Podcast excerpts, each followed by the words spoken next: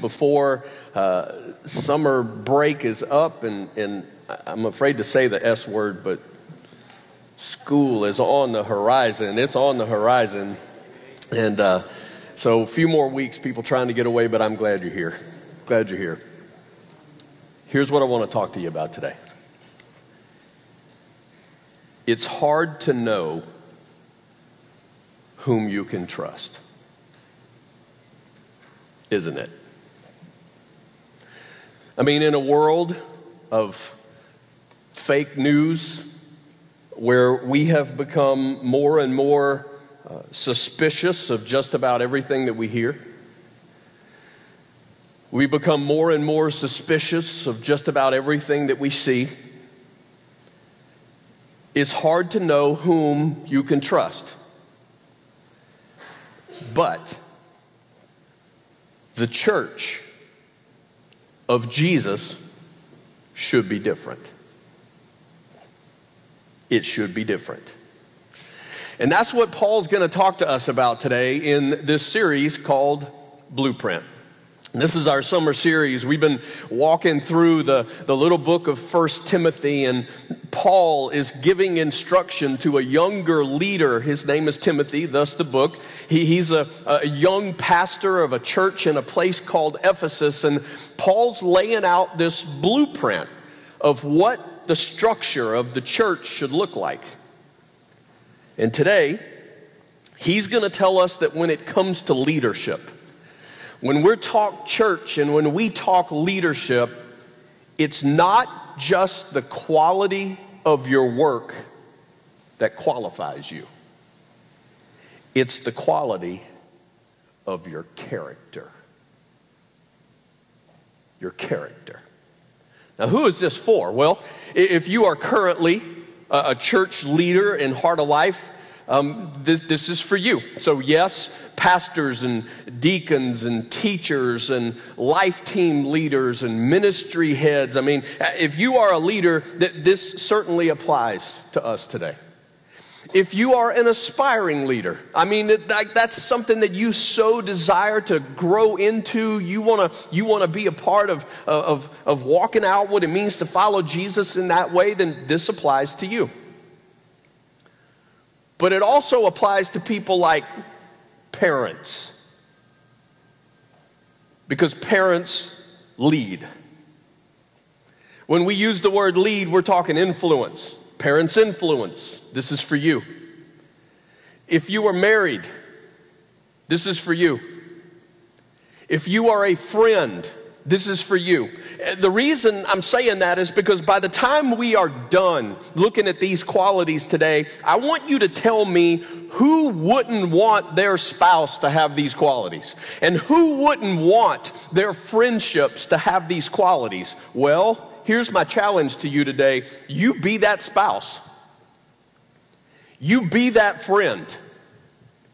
You strive to grow in those qualities that you expect other people to have toward you. These character qualifications that Paul lists today, they really are marks of Christian maturity that every single follower of Jesus is meant to grow in as we model what Jesus looks like. So here we go. 1 Timothy chapter 3 is where we have arrived. 1 Timothy chapter 3 verse 1, here's what he says. Here is a trustworthy saying. Whoever aspires to be an overseer desires a noble task. Now, in the, in the NIV, which is what I'm reading to you from today, it, it translates this word overseer. There are other translations sometimes that'll translate the word elder. Um, some translations may use the word bishop, and we'll talk about why that is in a minute. Around here, we use the word overseer, elder, pastor interchangeably. But I think this word overseer does a really good job of relating what this role is about. This role of leadership is about servant leaders who oversee. That's what they do. They oversee the life, the teaching, and the ministry of the church.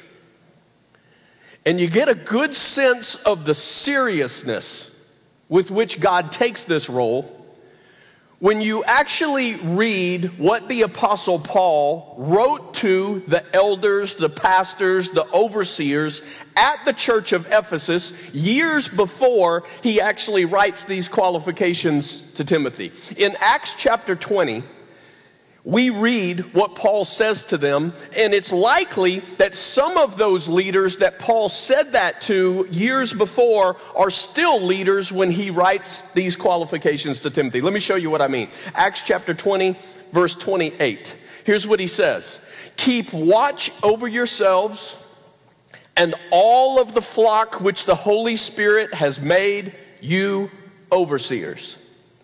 Be shepherds. So we often use this word shepherd when we think about pastor, we think about shepherd. Here he's using both of those words in describing this role. Be shepherds of the church of God, which he bought with his own blood. I know that after I leave, savage wolves will come in among you and will not spare the flock even from your own number. Men will arise and distort the truth in order to draw away disciples after them. So be on your guard.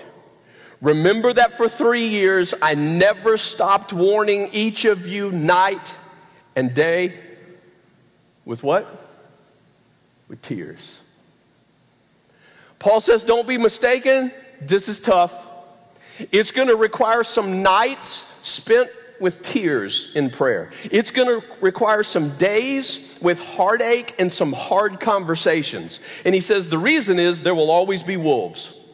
There will always be wolves. Sometimes the wolves come from the outside, sometimes the wolves are actually from the inside. So he says, You got to take care of yourself and you got to take care of the sheep. You got to take care of God's church. Why?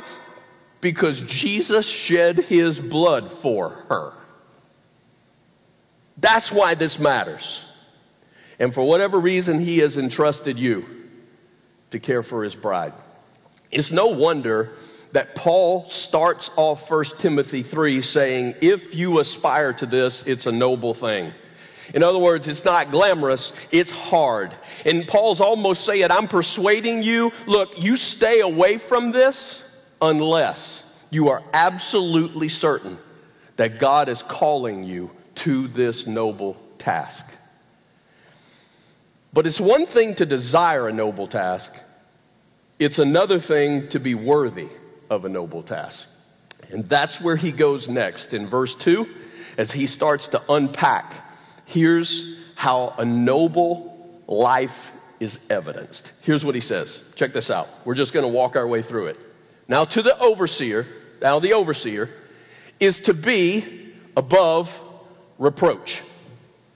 Above reproach. What does that mean? It, it, means that your conduct, it means that your life should be at such a caliber that people cannot even accuse you of doing something. And the reason is you stay so far away from those situations that might potentially cause you to compromise that there's just, you give no one any reason to accuse you above reproach. Faithful to his wife.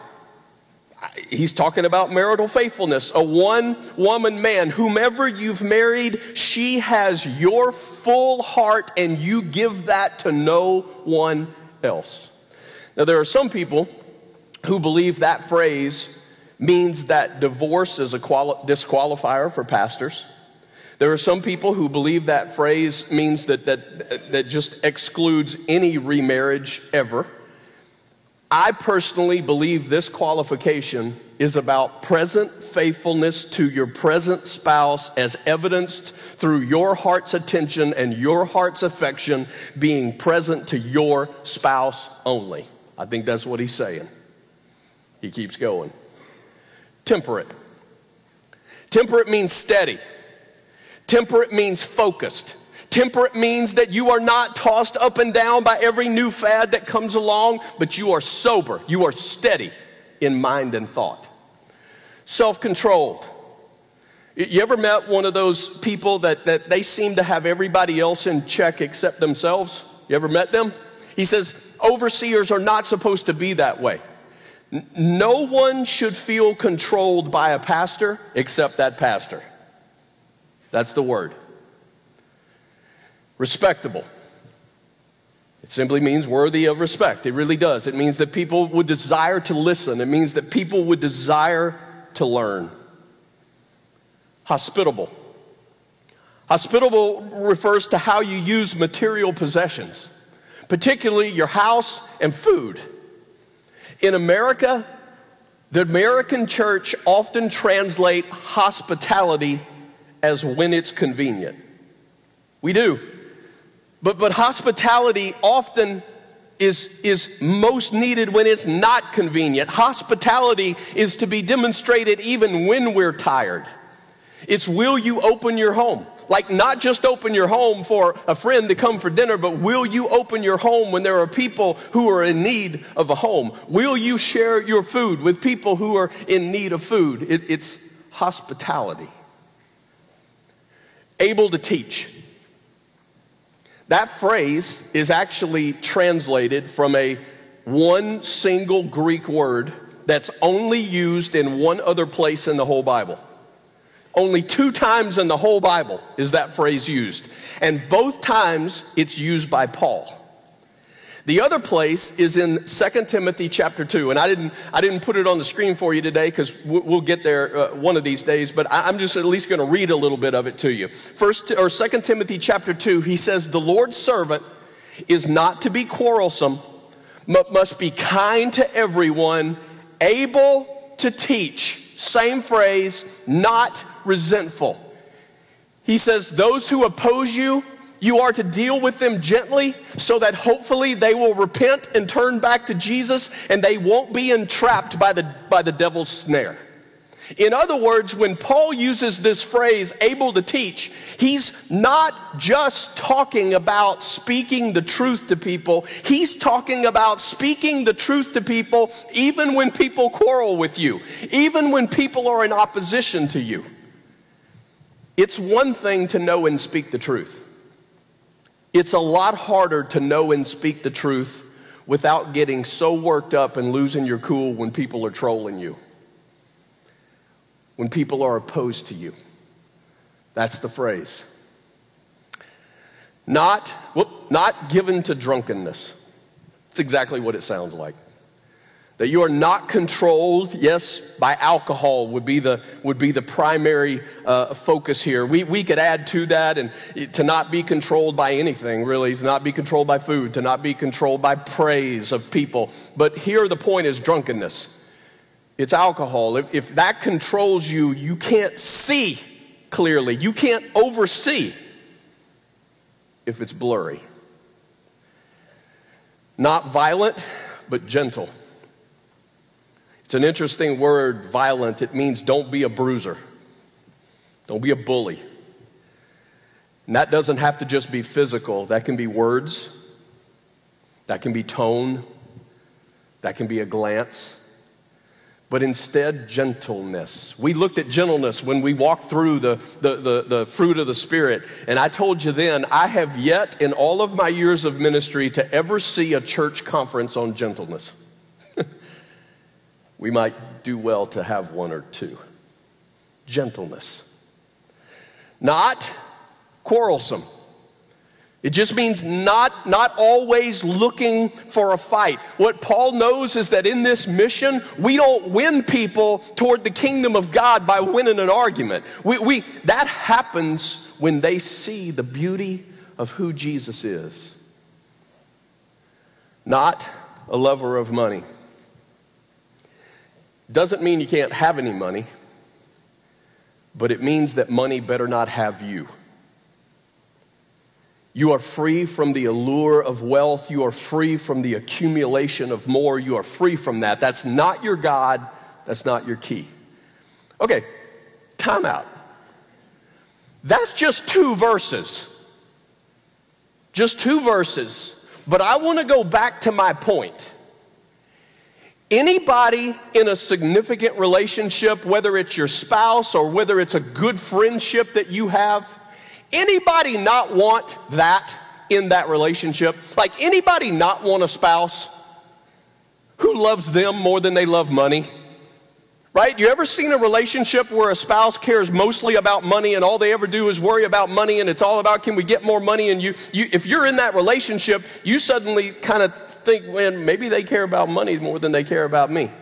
I mean, anybody not want a relationship like that where, where uh, no quarreling, it's more gentle than it is, right? I, I, mean, those are qualities that you look at and go, I want, I want a spouse like that. I, I want friendships like that. And I'm going back to my challenge today. Then you be that spouse and you be that friend.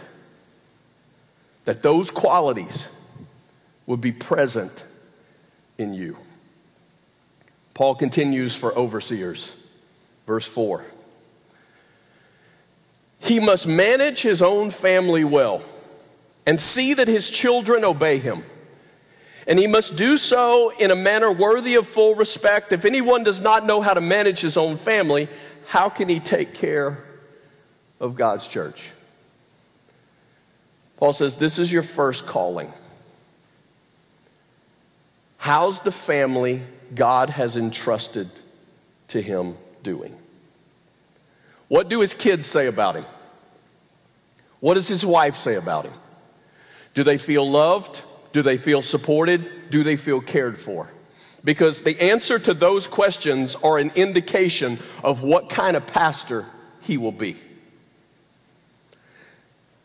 I don't believe this means that a pastor's family can't struggle.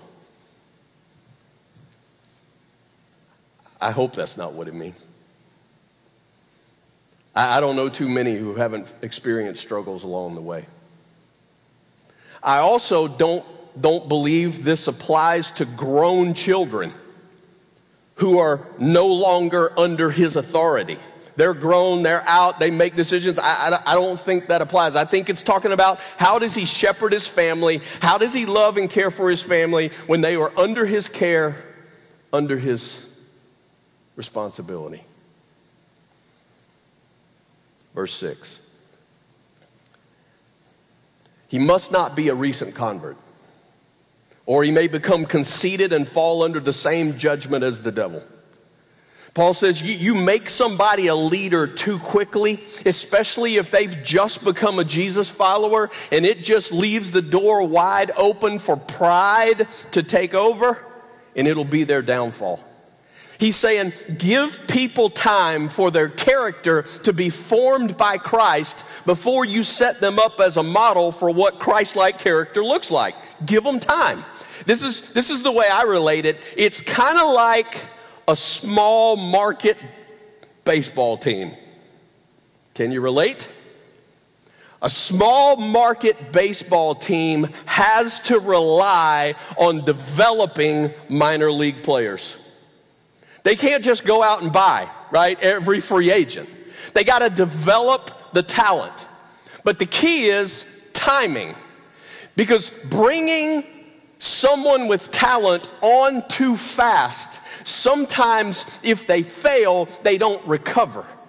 And the point is, the same is true with the church. Maybe you've heard the saying before regarding somebody who has a lot of skill, they have a, a lot of talent. Their ability can take them further than their character can keep them. Don't set them up for failure. Now, what I love is Paul doesn't set an age, he doesn't even set a time limit, he just says time. There needs to be time for development. Verse 7.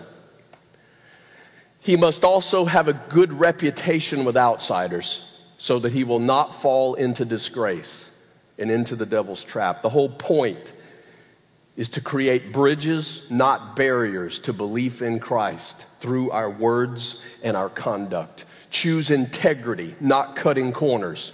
Choose kindness, not losing our temper, and so on and so on. Elders, pastors, overseers, aren't selected because they're just popular in the church. They're supposed to be selected because they're proven. And then they are continually proving themselves faithful to God as evidenced in these areas.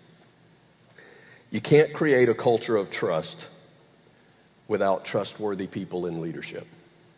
You can't. So an overseer can't call people out of sexual sin if he's got a mistress. That won't work. An overseer can't encourage people to sobriety if he's drunk. It just won't work. An overseer is to be an example of the person who removes the log from his own eye so that he can help others remove the speck from their eye.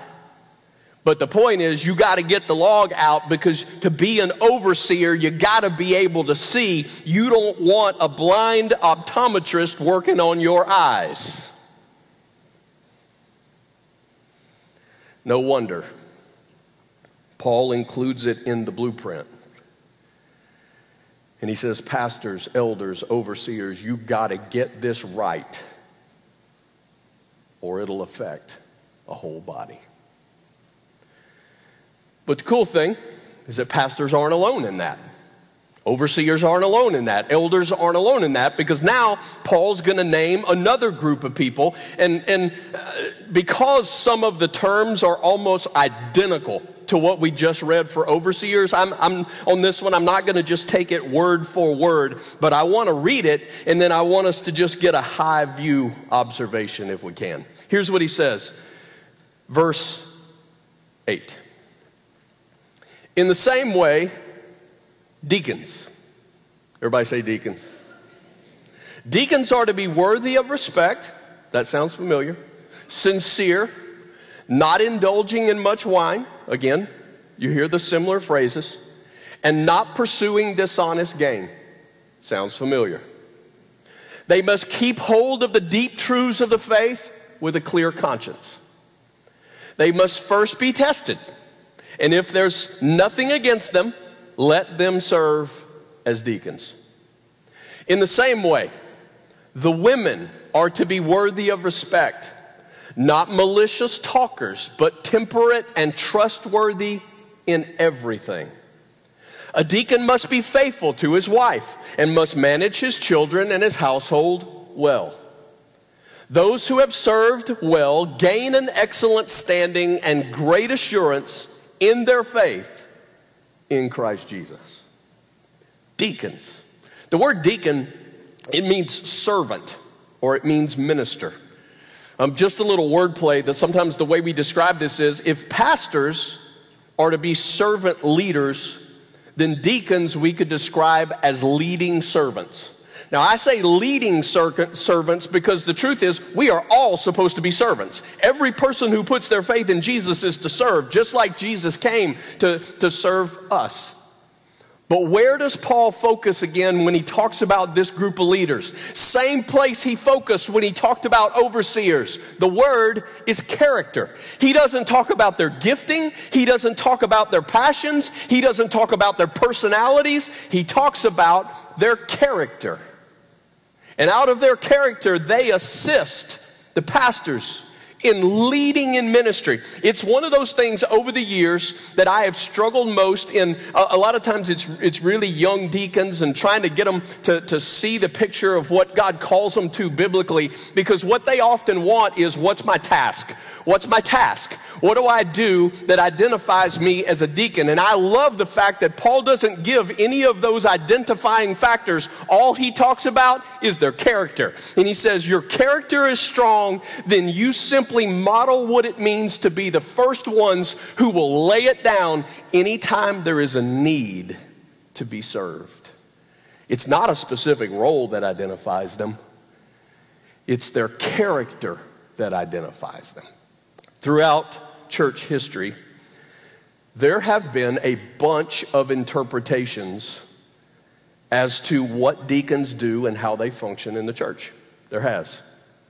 Some think that when we read this word deacon, it is a second male only role, because we talked about that with overseers. It's a second male only role in the church.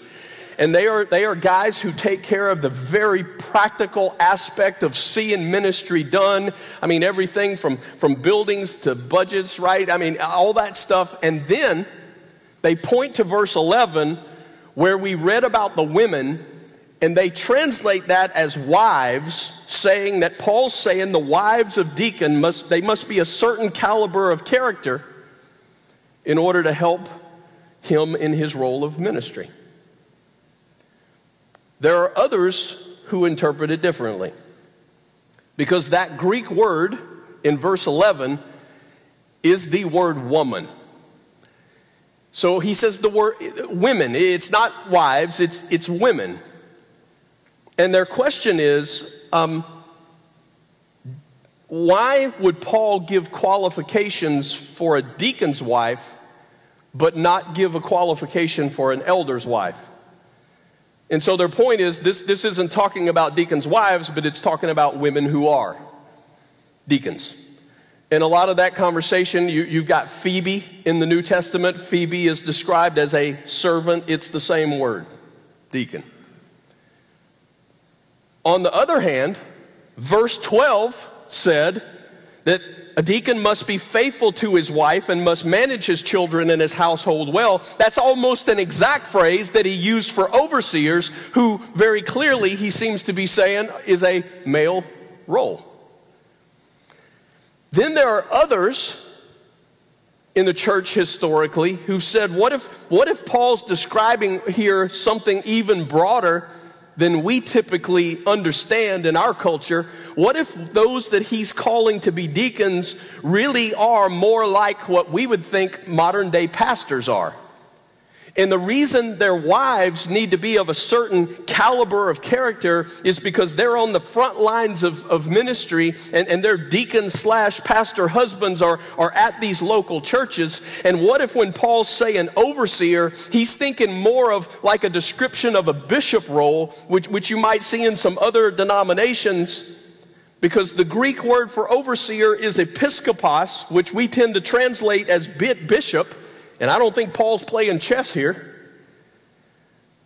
That would be consistent with what we see in the second century, where a guy named Ignatius, who just happened to be discipled by the Apostle John, he goes around setting up a single bishop in areas that oversees entire multiple house churches, different churches. And then you read the qualifications, and every time it talks about an overseer or an elder, it's singular. And when it talks about deacons, it's always plural. You put all that together and you go, is, is that what it means? But then you go, wait a minute, what about those traditional, let's say, Baptist churches where there's a single pastor who, who leads, and then there's a, a group of deacons who are involved in that? Are they right? And, and here's my question Are you confused yet? Anybody dizzy?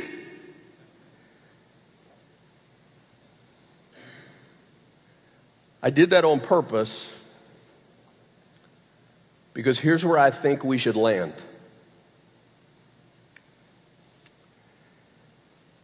Humility. Humility.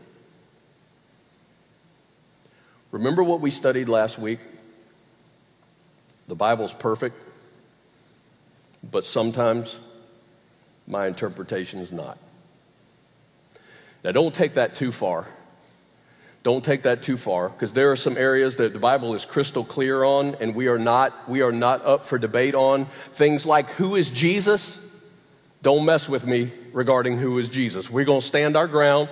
We're going to state it clearly. We're going to stand where. But there are some things like church structure that I would argue that instead of us criticizing other churches who see leadership structure different and might do it differently than we do, maybe the better practice would be for us to go ahead and stand where we believe we should stand because we believe this is where Scripture leads us, but maybe a little grace would be better than criticism. Because maybe it's not quite as cut and dry as we think everything is. And maybe it really does take us back to the point of what a good qualified leader should look like not slanderous, not quarrelsome, and striving for unity in all things with love. Maybe that's where it should lead us. Don't get me wrong. We're going to stand where we believe Scripture calls us to stand. But just because somebody might not totally agree with us on leadership structure, we are not going to be the place that criticizes. We're not. So let's do a little application here before I turn you loose. Here's the first question Is your life on a trajectory of Christian maturity? Right? Because you all could come here today and just purely pull out the evaluation forms and decide how Jeff is doing as an overseer. Or we can actually look at the whole principle of character and start asking questions like this Is, is your life on a trajectory of Christian maturity? Here's my question How are you doing with hospitality? When is, when's the last time you opened your home? When's the last time you shared your food? Right? When's the last time you used your material possessions in order to bless other people? When's the last time? How are you doing with hospitality? Because if you are a Jesus follower, that ought to be one of those things that's growing in your heart. How are you doing with self control? How's that going? Right? Are you quarrelsome? Are you gossiping? What would your family say regarding how you are loving, caring for them? How about your coworkers and your neighbors who may not be believers, but they know that you are? Do you regularly allow Jesus to identify those areas in your life where you lack? And then when you see them, you confess them. Don't wallow in it. You don't have to sit there and wallow in the, in the weakness or in the mistake, but instead you let Him pour out His grace into you. That, that while we strayed like sheep, Jesus came after us, the chief shepherd, the good shepherd, and He laid down His life for us. You see the weaknesses, you embrace His grace, and you get ready to walk faithfully another day with Him. That's what leaders do. Whether you're leading a church, or you're leading a family, or you're leading a team, or you're leading an office, is what good leaders do. However, can we just say it's hard to lead anything? It's why some people choose not to. It's hard to lead anything. And some of you who lead things that are really big, some of you do. You, you lead, right, corporations, you lead businesses, you lead, you, you lead things that are really big. It's hard to lead anything. Leaders face pressures that non leaders don't understand. Therefore, here's the second application Will you commit to pray for your leaders? And can I go ahead and add to this? If you are a leader, will you go ahead and ask the people that you lead to pray for you? That's a big statement. When you lead your family, ask your family to pray for you. When you lead, ask the people that you lead to pray for you. Leadership is a heavy burden sometimes. It takes a toll on your soul which is why I think what Paul focuses on in this passage is not talent, it's not ability. He just focuses on character because he knows that when your soul continues to get pummeled, what's going to cause you to stand? Not ability, but character. Please pray for us. Please pray for us. Pray, pray for people who lead around here. Pray that everything that we do really will be for God's glory and not ours. Pray that no matter what the demands of ministry are, that we will always take care of our families first. Pray that God will help us keep a tender heart that's quick to confess when we're wrong rather than a heart that's desensitized and prone towards cynicism. say, cynicism? Jeff, why would there be cynicism? I got an answer. People. People. Why would there be cynicism? People. Sometimes people will hurt you. Sometimes people will leave you. And you got to know what to do with that. It's one of those things as a, as a young pastor that, that um, I, I, really had to learn how to process. Um, if, if you're okay at what you do, people tend to say things like, now don't you, don't you leave. Don't you leave. The, the first time, a, here's, here's what happens. The first time a, a church a little bit bigger comes along, he's going to go. The, the first time somebody comes along and offer him a little more money, to, he's going to go. Don't, don't you leave. And then you know what I discovered a few years in? The very people who sit across the table and tell you that stuff, they leave. They leave. And there's a part of you that when your heart's in this thing and you really believe what, what you believe, and you believe there is an urgency, and you believe there is a seriousness to this thing, and yet you watch them and they get a job offer for a few thousand dollars, and they will pick up their family from a stable, faith building setting. They will pick up their family and move for a few thousand dollars, the very thing that they accused you of doing. People will leave you for money. They will. People will leave you for pleasure. People will leave you when their lives aren't what they want it to be. But they can find that in somewhere else that God says is off limits, but they will leave you for that. Sometimes they will leave you, you realize, for power or agenda.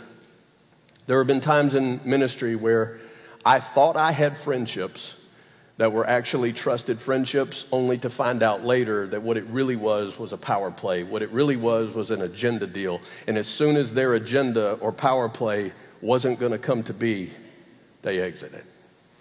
Now, don't get me wrong, I, there are times that God sends people. That's the way it's supposed to work. God sends people out on mission, called to spread the good news. There are times that God sends people, but a whole bunch of time, it's just because people will leave you. They'll leave you when it gets tough. They'll leave you for comfort. Something's a struggle, and as long as it's good and it blesses, then they'll stay. But as soon as it becomes a struggle, sometimes they will move to where it is more comfortable. Sometimes I really do feel like Solomon. You can go back and read about him. He was described as the wisest man in the Old Testament time, and Solomon makes a statement. He says, The wiser I get, the more I understand people, and the sadder I get. Sometimes I kind of understand that. Here's my point. If you focus on that as a leader, you will get cynical. If you focus on that as a leader, you will become critical.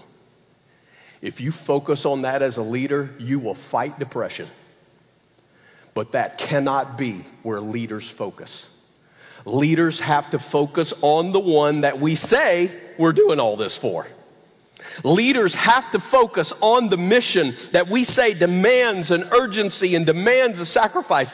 Um, uh, today, just be honest with you, we were going to show you the, the uh, there, there's a baptism video that they put together from the big baptism celebration. And because we can't operate with the whole house stuff, we can't show it this week. We'll show it to you next week. But I'm just going to be honest with you. Every once in a while, I just have to go back and watch a video. There are some days where I just have to go back and I got to watch 20 plus people walk through the water. I got to watch young hearts declare that they have been called to mission for Jesus. Sometimes I got to go back and I, just got to zero in on those things that I know to be true, those things that I know is worth whatever it costs and it answers the question Am I really doing this for Jesus or am I doing it for Jeff? Am I doing it for praise? What am I, what am I really doing this for? But I also want to challenge you with this. When people fail you, when people betray you, just because somebody fails doesn't always mean they were fake. You hear me? When somebody fails you, it doesn't always mean they're fake. And I think the church has a bad habit of when leaders fail, we, we are immediately quick to criticize, well, they just weren't real. They, they, were, they were completely fake. All that was just a show. I don't think that's always the case. I don't think it always means they're fake. It just reveals the fact that the struggle is real. And sometimes people fall in the struggle. That struggle's always going on. That struggle is always real. It is always intense. And just because somebody fails doesn't mean they weren't real back there. It doesn't mean they were just a fake. No, it just means they, they fell in the struggle. Because it's hard to lead anything. Leaders face pressures that non leaders don't grasp. Every once in a while, it does us well to remember Noah, as I was reminded this morning, Noah was considered a righteous man. But I don't know how else to say this. Did you know that Noah got drunk and partied naked after God delivered him and his family from death? He did. Moses comes into ministry after he took someone's life. Jacob raised perhaps the most dysfunctional family that you could imagine. Judah slept with his daughter in law, but only because he thought she was a prostitute. David was a fantastic king, and then he saw Bathsheba. Solomon was the wisest man who ever lived in the Old Testament times, but he struggled with sex, he struggled with God, and he struggled with cynicism. Elijah saw one of the most powerful displays of God's power in history, and then he fell into a self pitying depression. Jonah ran away from God, and then again, and then again. Peter denies Jesus. Thomas doubted even when he saw him. Paul was a little insecure. If you don't believe so, read Second Corinthians. And when you read about that early Corinthian church, it is a study of dysfunction. But you know what? God used them all. It's because God uses broken people. That's because that's pretty much all the people he has. Don't misunderstand what I'm saying. I'm not giving us a license to fail, a license to just say, oops. No. Avoiding the pitfalls makes my life much better. I don't want to fail. However, it is also important to remember that imperfection is not a reason to avoid leading. Imperfection is not a reason to avoid leading. Jesus is perfect. I'm just with him. Jesus is perfect. You're just with him. One more question Will you serve alongside your leaders? It is the whole job of the whole church to do the whole ministry. Here's what Paul tells us to that Ephesian church in Ephesians chapter 4, verse 11. Here's what he says So Christ himself gave the apostles, the prophets, the evangelists, the pastors, and teachers. You ready? To equip. To equip his people for works of service. That's the leader's role. To equip his people for works of service so that the body of Christ may be built up until we all reach unity in the faith and in the knowledge of the Son of God and become mature. Those character qualities growing in you to look, look like Jesus, attaining to the whole measure of the fullness of Christ. Whatever it is, however God's gifted you, right? Whatever God's given you, He has called each of us to cross that line from sitting back as spectators to actively engaging and participating in this mission together that gives Him glory. He has gifted you. How has God wired you for mission? If you've been coming to Heart of Life for some period of time now, but you have never gotten involved in ministry, I'm challenging you to take that step. Some of you, you just took that step of baptism, right? Why? Because it's the step Jesus calls you to take. You put your trust in Him, you follow Him in baptism, boldly declaring, Hey, I'm, I'm yours. Well, next steps that He calls us to is He say, I don't call you to sit on the sideline and just soak this thing in. I, I call you to be on the field. I call you to be engaged in this mission. Some of you, you could simply indicate that, that we gave you that response card today. You can just write on there, hey, I, I want to know how I can serve around here. We don't have to make this complicated. You can act, we also just have conversations. That's awesome. You could just have a conversation. We could talk. Hey, I, I want to know how I, I can plug in around here. So that we, called and commissioned by God, together as His church here that we call Heart of Life, it's the whole church together in ministry in all the various ways that He's gifted and called us to for the glory of God and for the good of the cities in which we live. To God be the glory. Let me pray for us.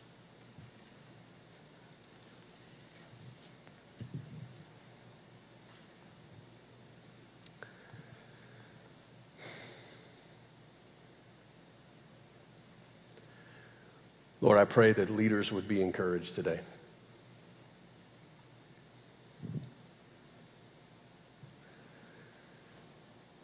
God, I thank you for your grace. A grace that um, never sleeps. So, God, whether it's in the middle of a high celebration, or it's in the middle of a most difficult situation. God, whether it's standing in the, in the water at the farm, baptizing, or whether it's tears that are shed in the middle of a night, your grace. We recognize today, God, it's you. It is you that holds us. It is you that equips us. It is you that sustains us. God, today I pray that leaders would be encouraged. God, I pray that people who need to be leading would be encouraged to take next steps. God, I pray for those that you really have gifted. You've brought them here for a purpose, God, that they, they serve a part in this body, hands, feet, God, your voice that goes out from this place, everybody apart. God, I pray that you would stir that within us and that you would call us to action. God, however difficult that may be sometimes, what Paul told the Ephesian church a long time ago, you shed your blood for this. This means so much to you. So, God, will you give us an urgency? Will you guard our hearts from, from cynicism? Will you guard our hearts from, from being critical? God, would you, would you guard us from only seeing the negative side when we've got you? God, I pray that leaders would be encouraged. I pray that leaders would be raised up. God, I pray that your great name might be known in our neighborhoods, in our towns, in our state, in our country, and across this globe as you use your people for your glory. God, thanks for the way you speak to us today. Help us to believe, help us to repent, help us to trust. In the name of Jesus, we pray. Amen.